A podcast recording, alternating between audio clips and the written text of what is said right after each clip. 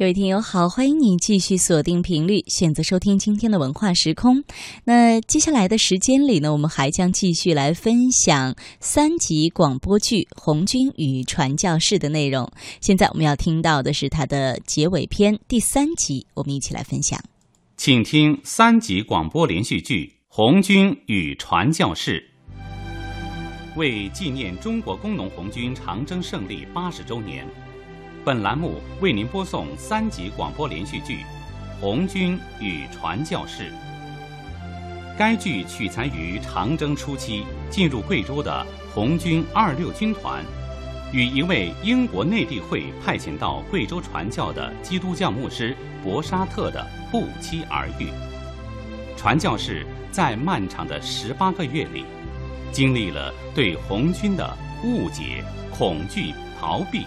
到了解的相识相知过程，见证了红军的艰苦战斗与对共产主义坚定的信念，是贵州红色革命历史中独特的一页。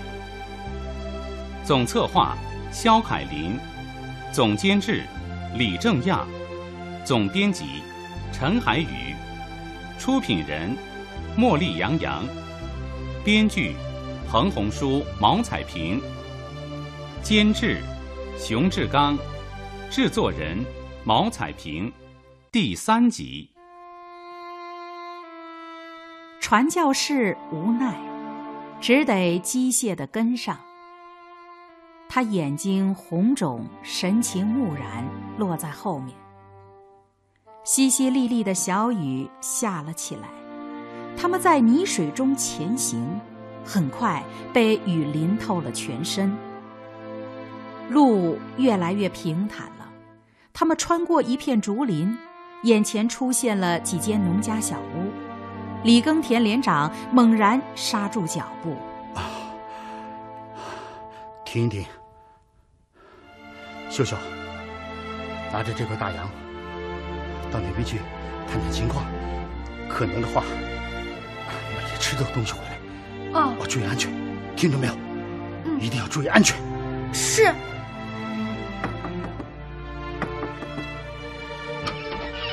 是牛仔回来了吗？老人家，我是过路的。哦，是个姑娘呀，我眼睛不方便。老人家，您家就您一个人呐？我还有个儿子，出门啦。哦，婆婆，我们是红军，我们一路来的还有两个人。哦。红军啊，我儿子就是给红军带路去了啊！是啊，连长，快过来！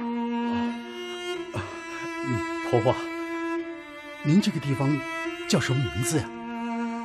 我们这里叫小屯，从我们小屯右手走四十多里的样子，就是板溪，是个大香肠。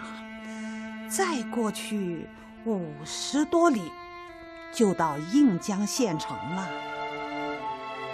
李连长，我以前到过应江的。这样，我们先到应江去，县城里容易找得到药。你的伤再不能耽误了。到应江？不行，那里肯定有白军。就算是民团，我们去了。也是自投罗网啊！不行，不行！连长，那可怎么办呢？部队。哦，对了，部队行动时的命令是向东去的。这位老人家说，他儿子是给红军带路去的。那带路也只能是往东。啊，这样，我们先到板溪，到了板溪再打听部队的消息。如果没有消息，从板溪再往东去找。嗯，连长，这个主意好。哦，秀秀，你先做着准备吧。嗯，我知道了。婆婆，您家的红薯卖点给我们好不好？借您家的灶火，我们煮熟了好带在路上吃。哎呀，这个姑娘话真多，你就自己动手拿吧。哎，谢谢婆婆，来，给您一块大洋。啊，哦，谢谢。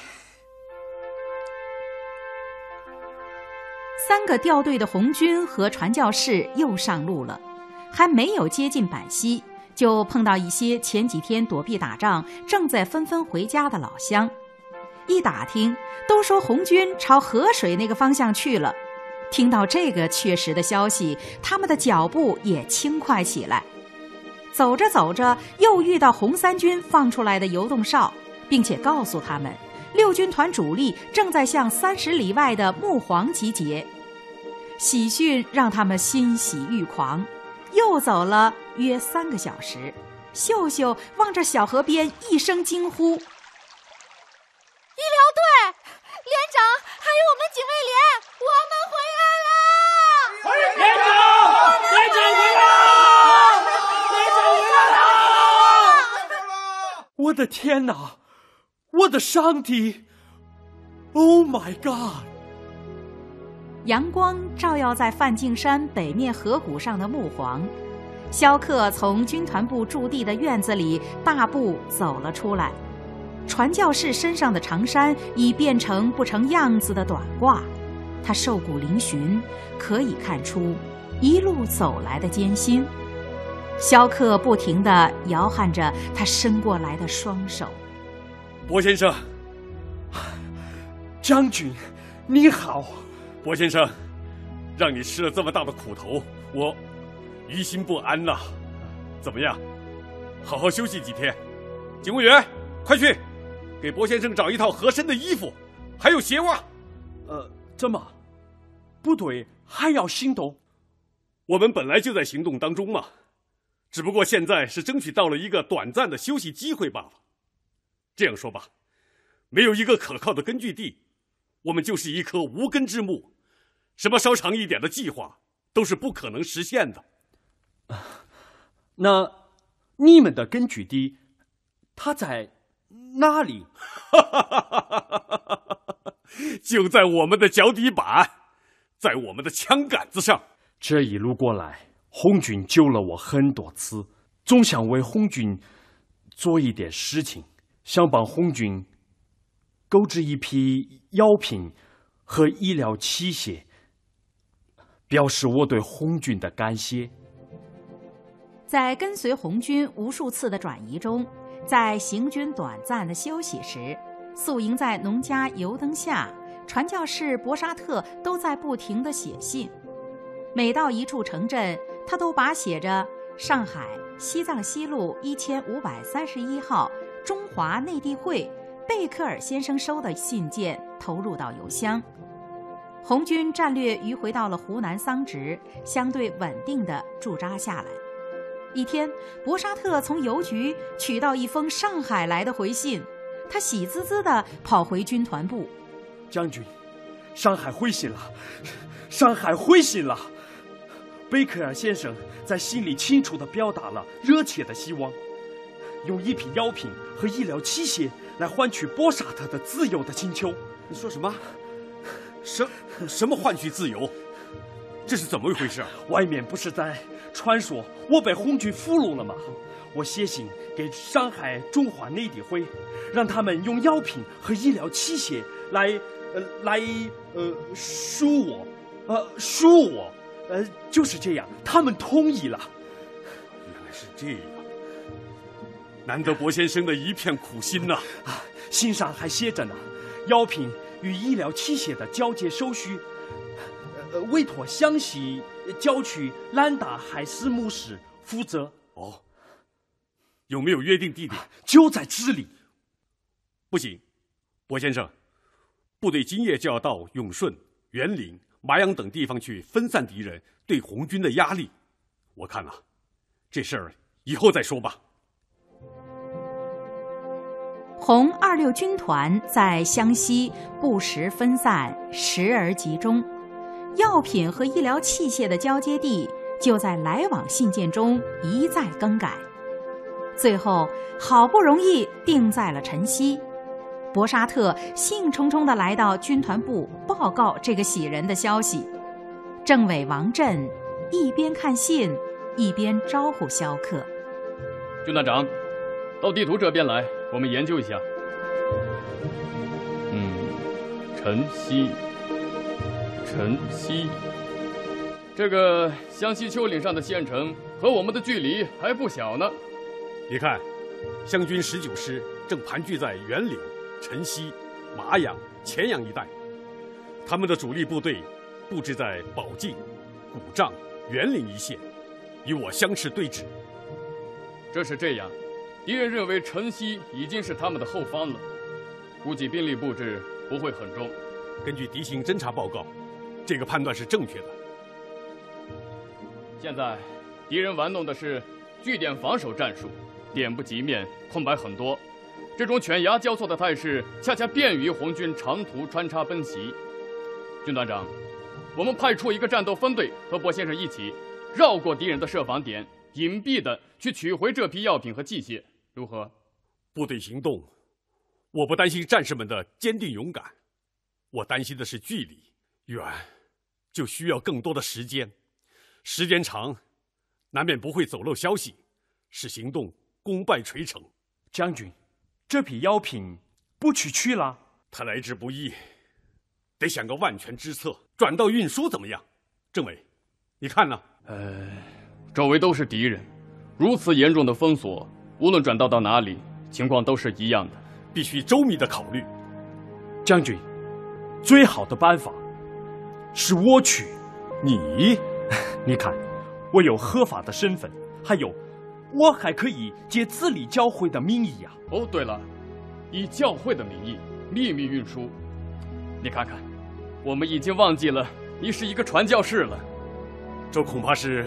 目前唯一的比较安全的办法了，郭先生，你的行动一定要做到绝对保密。为了以防万一，我们派出一个精干的战斗小分队，化妆成民团什么的，对你进行必要的保护和接应。不不不，将军，你还不了解，在那边，一个外国人是不会受到刁难的。呃，有时候我感觉。他们还有点怕我，政委啊，你看，这典型的中国式的悲哀呀！哎，薄先生，你一个人去怎么办呢？到了那边再雇辆车来运吗？无论用什么车运，都太张扬了。呃，我想用马来托运，避开大路，走小路，小路会比较安全。这么多东西，要多少马匹呀？只用四匹就够了。四匹，是。这样动静小，不容易引起注意。好吧，我们再检查一遍这个方案。嗯，单人，四驼，战斗小分队，隐蔽保护，只能这样了。那什么时候出发？明天早晨吧，那一定要仔细，保重。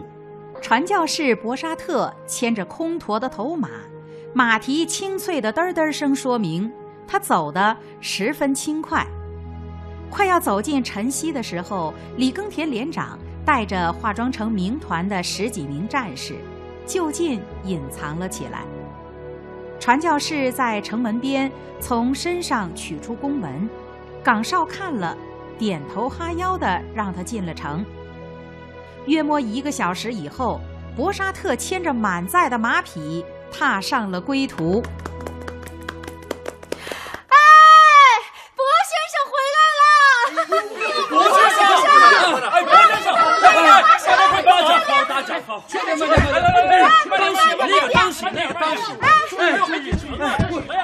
里面有 有很多药品。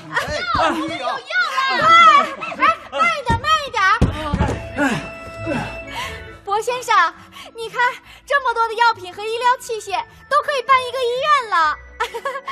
哎呀，你看看你这一身灰啊！来来来，我给你打一打。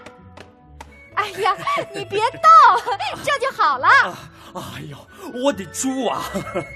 博先生，来，快喝口水。啊，我，哎呀，慢点慢点，小心烫着。啊！哎呀，我的主，真痛快！阿门。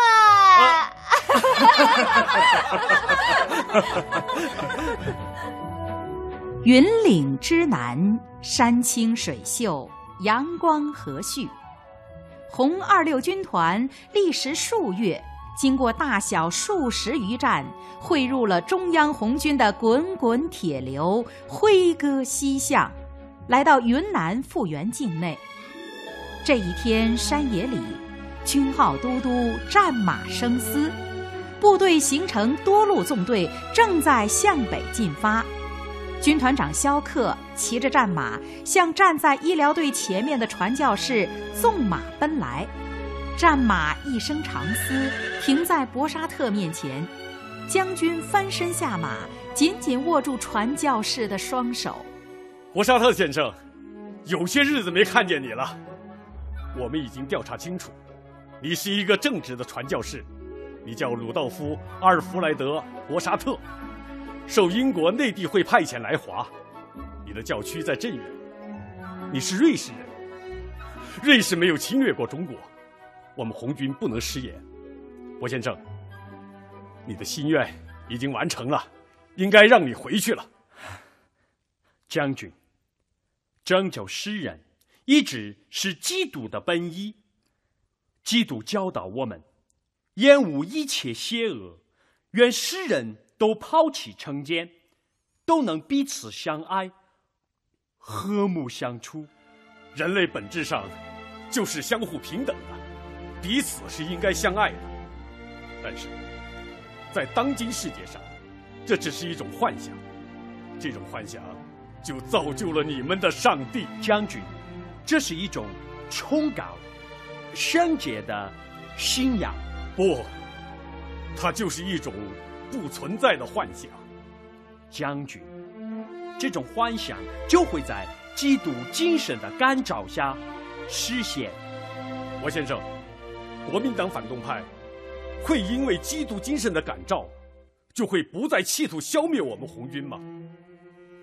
唉，上帝是万能的，上帝无处不在，终有一天，世人都会得救。邪恶都会消灭，博先生。你们把尘世的改变寄希望于上帝，寄托在天国，寄托在神的意志上，那是十分渺茫无据的。可是，我们不，我们要把天国的改变变成尘世的改变。红军就是一把改变的宝剑，我们是身体力行者。怎么样？是不是比你们？前进了一大步，呃，将军，你的话简直让我感到不可思议。博先生，怎么会不可思议的呢？你看，红军每到一个地方，那里的穷苦百姓立马就获得解放。你看，他们马上就摆脱了土豪劣绅的欺压。你看到人们分粮食、分财产了吗？他们翻身了，不用谁来赐予，自己就解放了自己，倒是事实。你看啊，我们好像说到一块儿来了。博先生，我们这次相遇，你给我们很大的帮助。这么说吧，这是一次愉快有效的合作。将军，红军的处境。是这样艰难，每走一步都要打仗，每走一步都要有人流血牺牲。可是，我看到你们却是那样的勇勇敢，那样的信心十足。世人都是上帝的儿子，你们中国人为什么不能互相忍让？要这样？以死相拼呢？我要怎么说，才能让你明白呢？先生，我们不是为了谁的私利在舍命相搏，这是人类社会、阶级社会最后的斗争，为了没有人剥削人的真理而斗争。既然说是真理，就完全可以说服别人。博先生，这是不行的。当你们的欧洲四世纪时代的黑暗还没有完全褪去时，真理就掌握在布鲁诺·哥白尼他们的手中。他们说服了教会了吗？最后，他们却被以神的名义点燃的烈火烧成了灰烬。将军啊，将军，你不只是一位将军，你还是一位历史学家，一位政治家。听你讲话。你更像一位诗人。不过，你们的队伍，你们的武器装备，哎，怎么说吧，你们太弱小了。能成功吗？我承认，你说的是事实。但在我们的心中，也有我们的神在指引呢。啊，你们也有神？是的，他是谁？人民，就是人民。为了解放全中国的人民，我们甘心情愿的做出一切牺牲。列宁说过，布尔什维克要学习基督徒的训教精神。只要我们坚持不懈，一定能够取得最后的胜利。这好像，好像和基督的教义有些相通。呃，不。是完全不同。他好像很神，很神。先生，你帮助红军这么多，我们对你，我们对你是有些依依不舍呀。是的，将军，我在红军当中已经度过了十八个月，这五百多个日日夜夜，我看到你们这样爱憎分明。纪律严明，爱护百姓。红军将领们信仰是这样坚定、理性而智慧。红军战士是这样勇敢、普通而又那么淳朴可爱，对前途这样乐观，充满信心。同时，我又看到了太多的苦难，心里。充满了同情，博沙特先生，你的理解深深的打动了我。你对我们慷慨无私的帮助，我们永远不会忘记。再见了，我的朋友，再见。萧克说完，飞身上马，战马一声长嘶。他反身大喊：“医疗队，给波先生死刑！”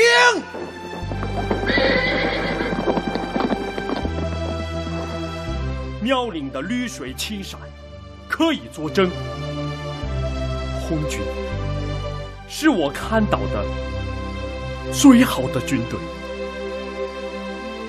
愿上帝赐福给你们，阿门。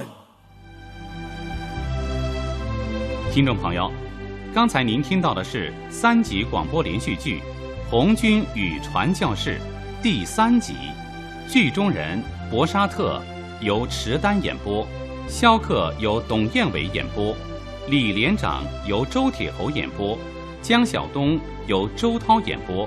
参加演播的还有樊亚军、胡云、王美玉、徐芊芊、李小溪等。解说。傅清文、熊斌，导演池丹，音乐音效铁凯红，录音杨希、王丽，合成令狐昌建，剧务周琼。本剧由北京派特尤尔国际文化有限公司与贵州广播电视台联合录制。